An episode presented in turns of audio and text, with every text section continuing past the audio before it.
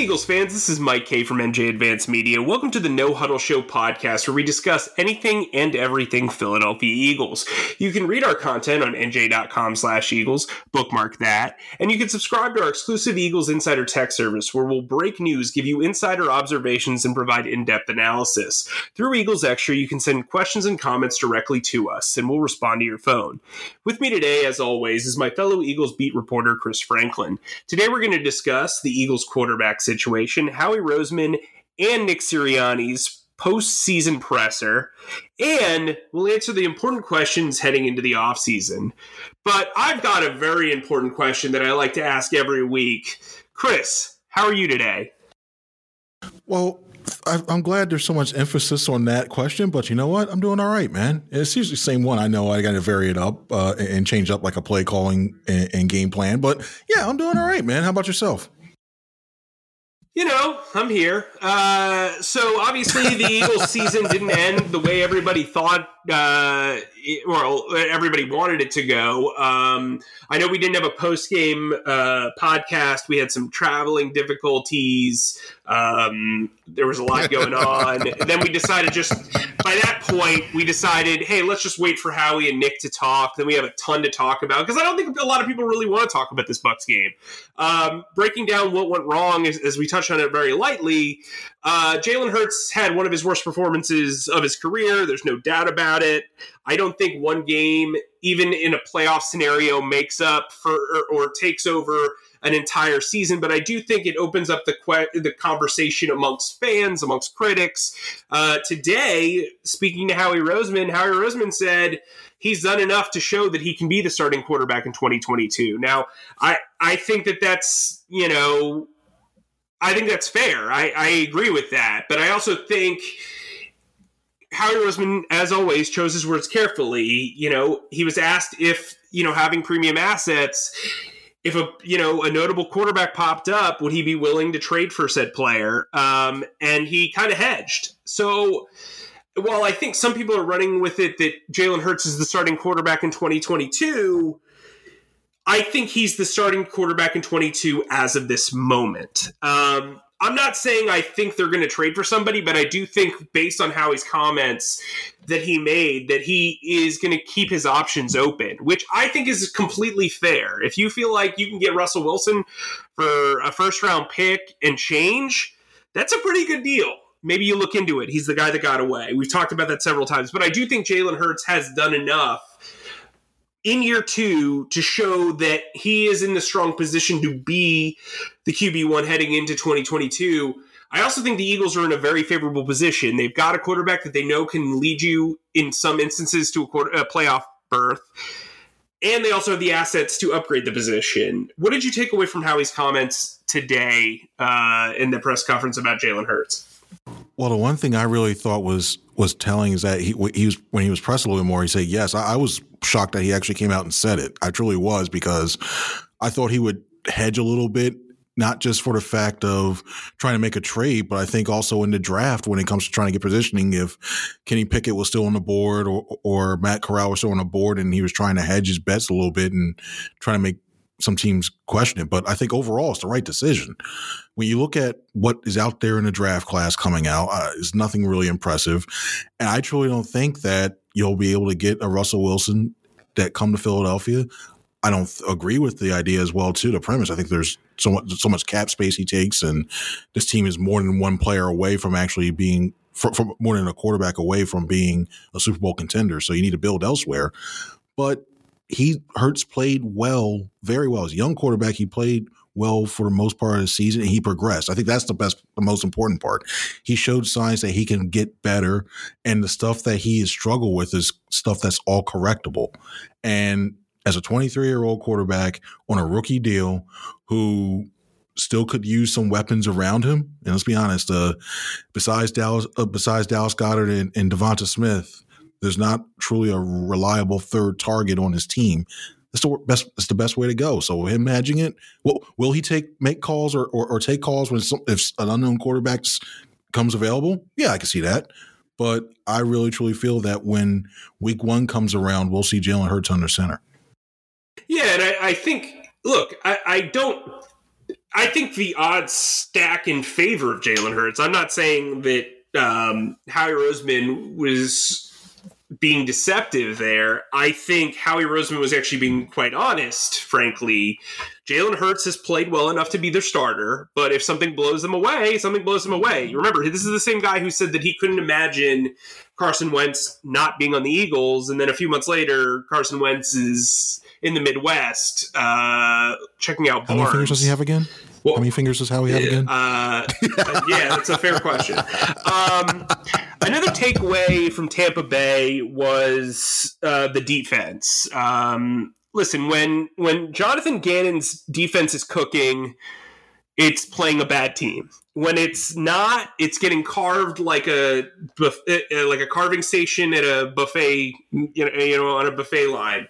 Um, I don't think the defense was the reason why the Eagles lost against the Bucks. I think that if you look at the overarching nature of Jonathan Gannon's defense, that's an issue that needs to be corrected. Whether that's a conversation with Jonathan Gannon, whether that's upgrading over Jonathan Gannon, whether that's retooling the assistants. This is an Eagles team that needs to grow. And I've been a very big defender of Jonathan Gannon because of his personnel and everything, but like this Bucks team was hurting and they still dominated them. You can talk about the 4-3 and outs, terrific, whatever. But that's like saying, "Hey, you got 3 red zone stops but you still give up, you know, 40 points, right?" So, um Jonathan Gannon interviewed for the Texans job. He's going to interview for the uh, the Broncos job on Wednesday. He's eventually going to interview for the Vikings job. Um, I don't think he's going to get one of those three jobs. I think it's a, still a year too early. Uh, the Texans job might make the most sense just because of how that whole network is aligned with Nick Caserio. Because um, it seems like the next hire will get a lot of time because David Culley was a one and done sort of project. Um, where are you at with this defense right now? Well, see, that, I think you and I differ on this one right here. I actually think it was the defense's fault, especially early, only because of the fact that they had to set the tone early on. And the one thing they could have hang their hat on first play of the game, 17 yard run. And then I think that just, that, that was like a punch in the mouth. And it really just, it, I think it rattled that defense. And then you saw Brady and that Buccaneers offense just methodically go down the field. And, it was always a lot of slow starts. It always took a lot till the first half, the end of the first half, coming out to the first drive in the second half. It seemed like that the defense made adjustments. Credit to Jonathan Gannon for making those adjustments, but this team always started. The defense always seemed to come off to a very slow start. I mean, it should have been a.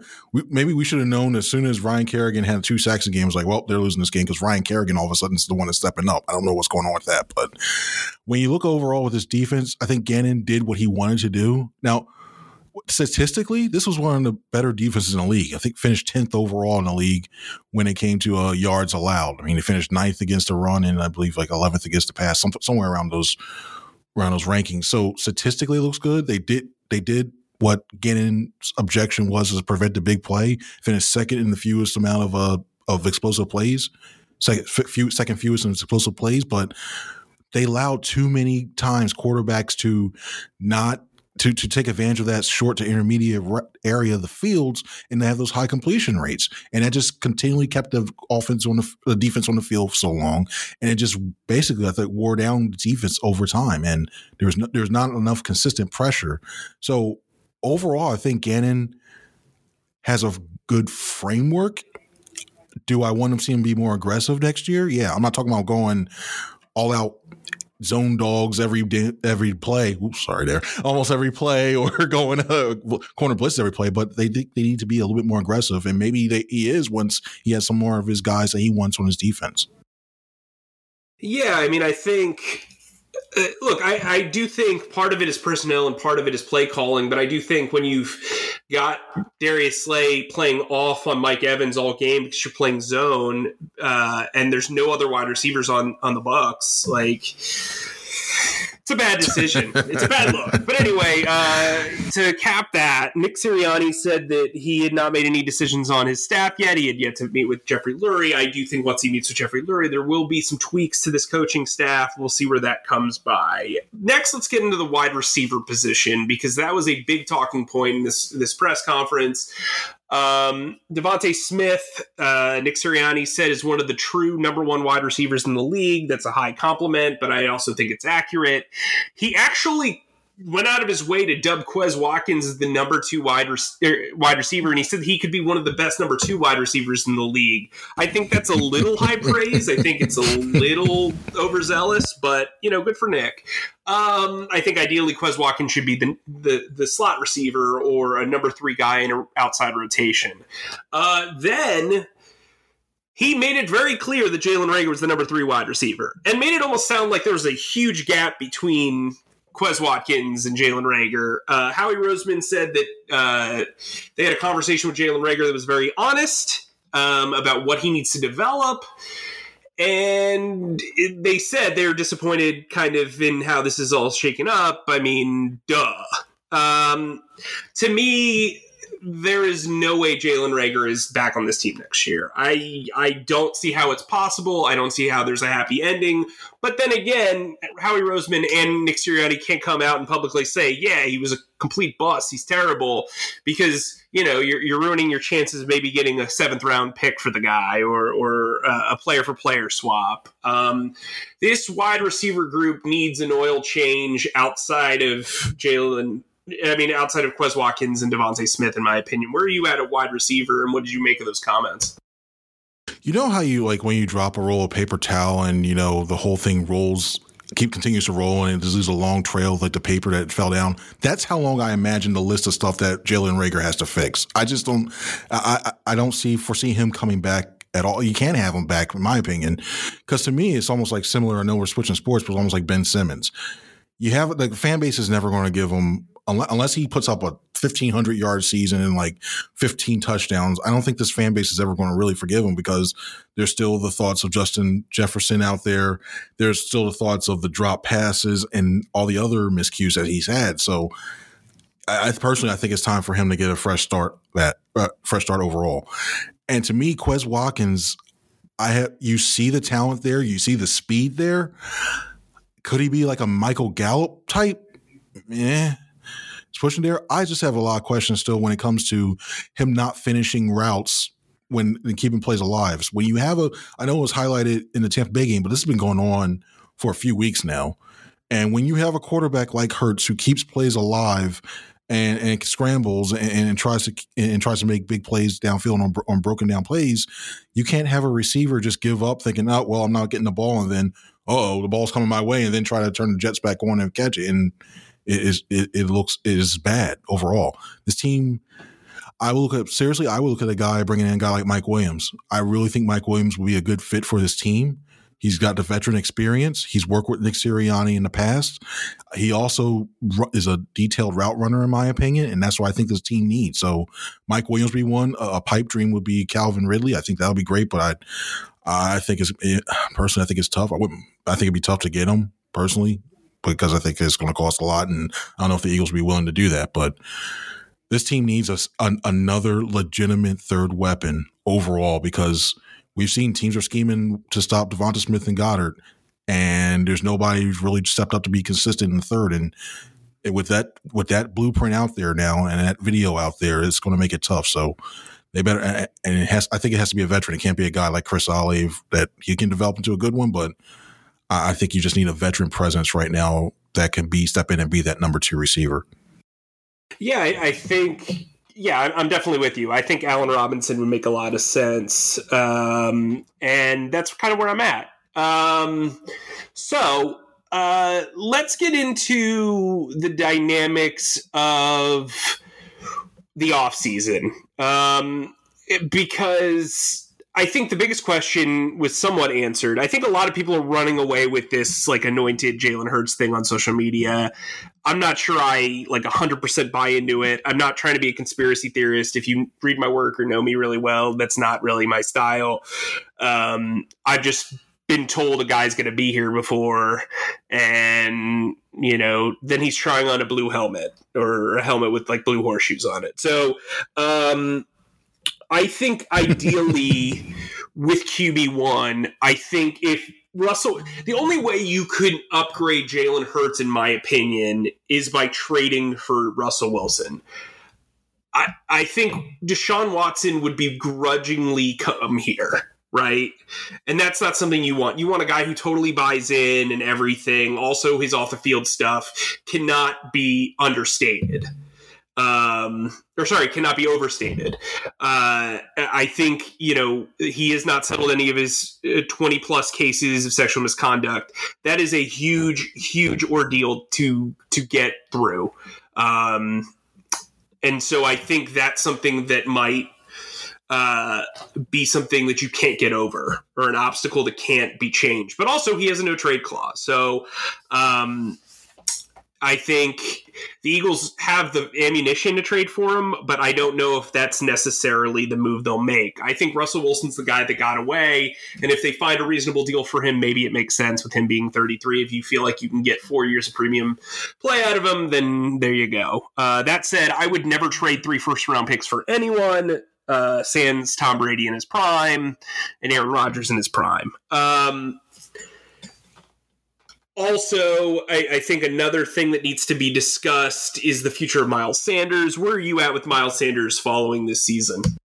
All right, cool. Uh, uh, uh, I, I, and if I can, I will go back to that Russell Wilson stuff right there. But with Miles Sanders, I still think he, he still is a very, I think, talented running back, a guy who could still hit the quote unquote home run, who could run that, who has speed, has the explosiveness.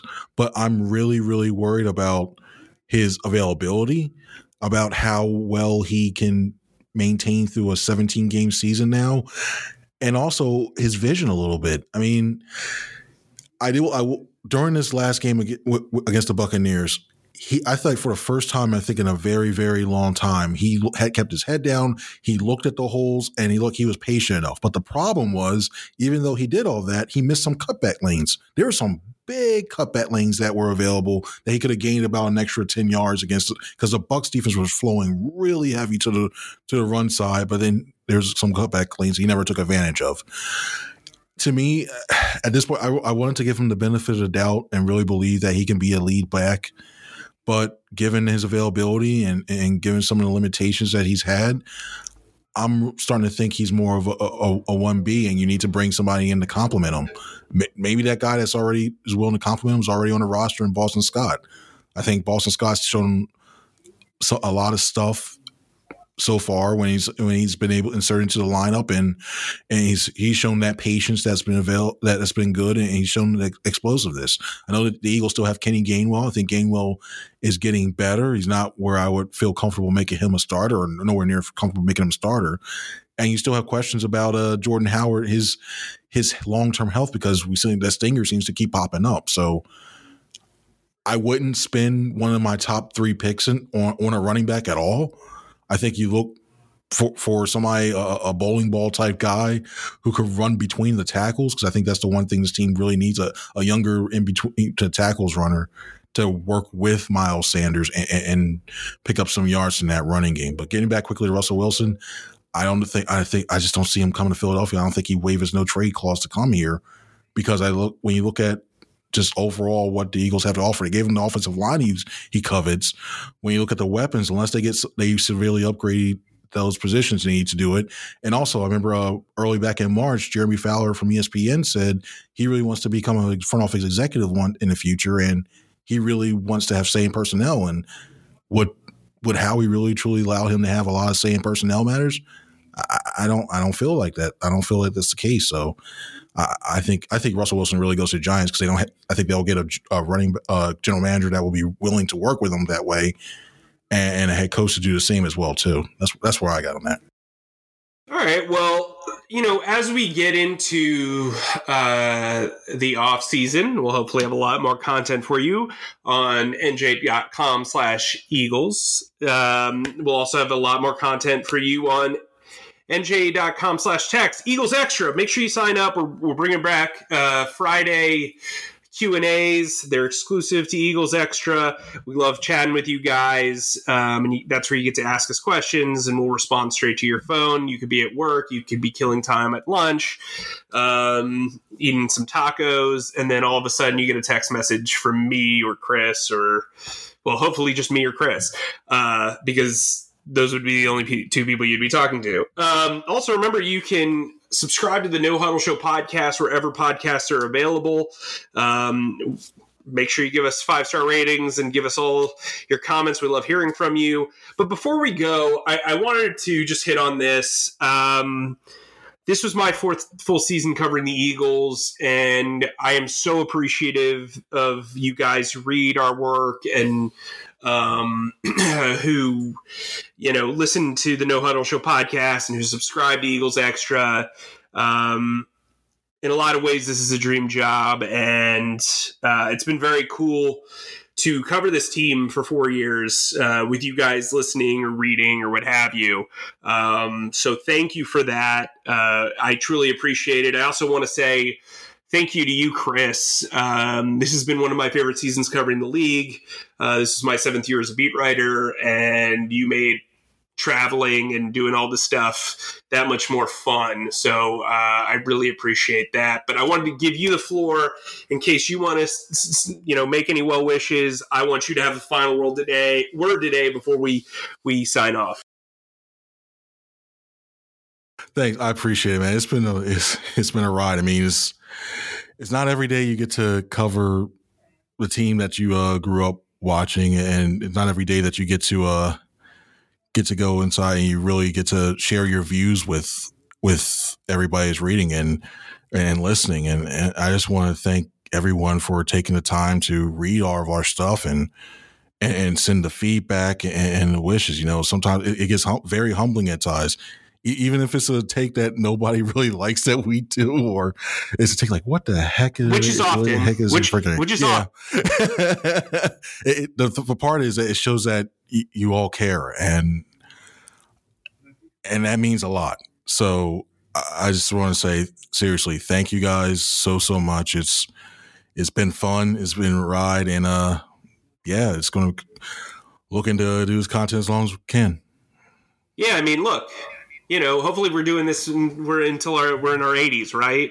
And then we're going. To, we're going to Captain Jay's every year. Oh, the crack! Did you finally you, watch Tombstone? I, I, never got confirmation. I know you watched parts of it, but did you watch? Oh, the look at this. We're out of time. Uh, I think our podcast is out of time right now. Sorry. Uh, uh, uh what? Uh, All right, huh? all right. Mike? If we're gonna pull, if we're gonna pull that for Chris, I'm Mike. We'll talk to you very, very soon. See you guys.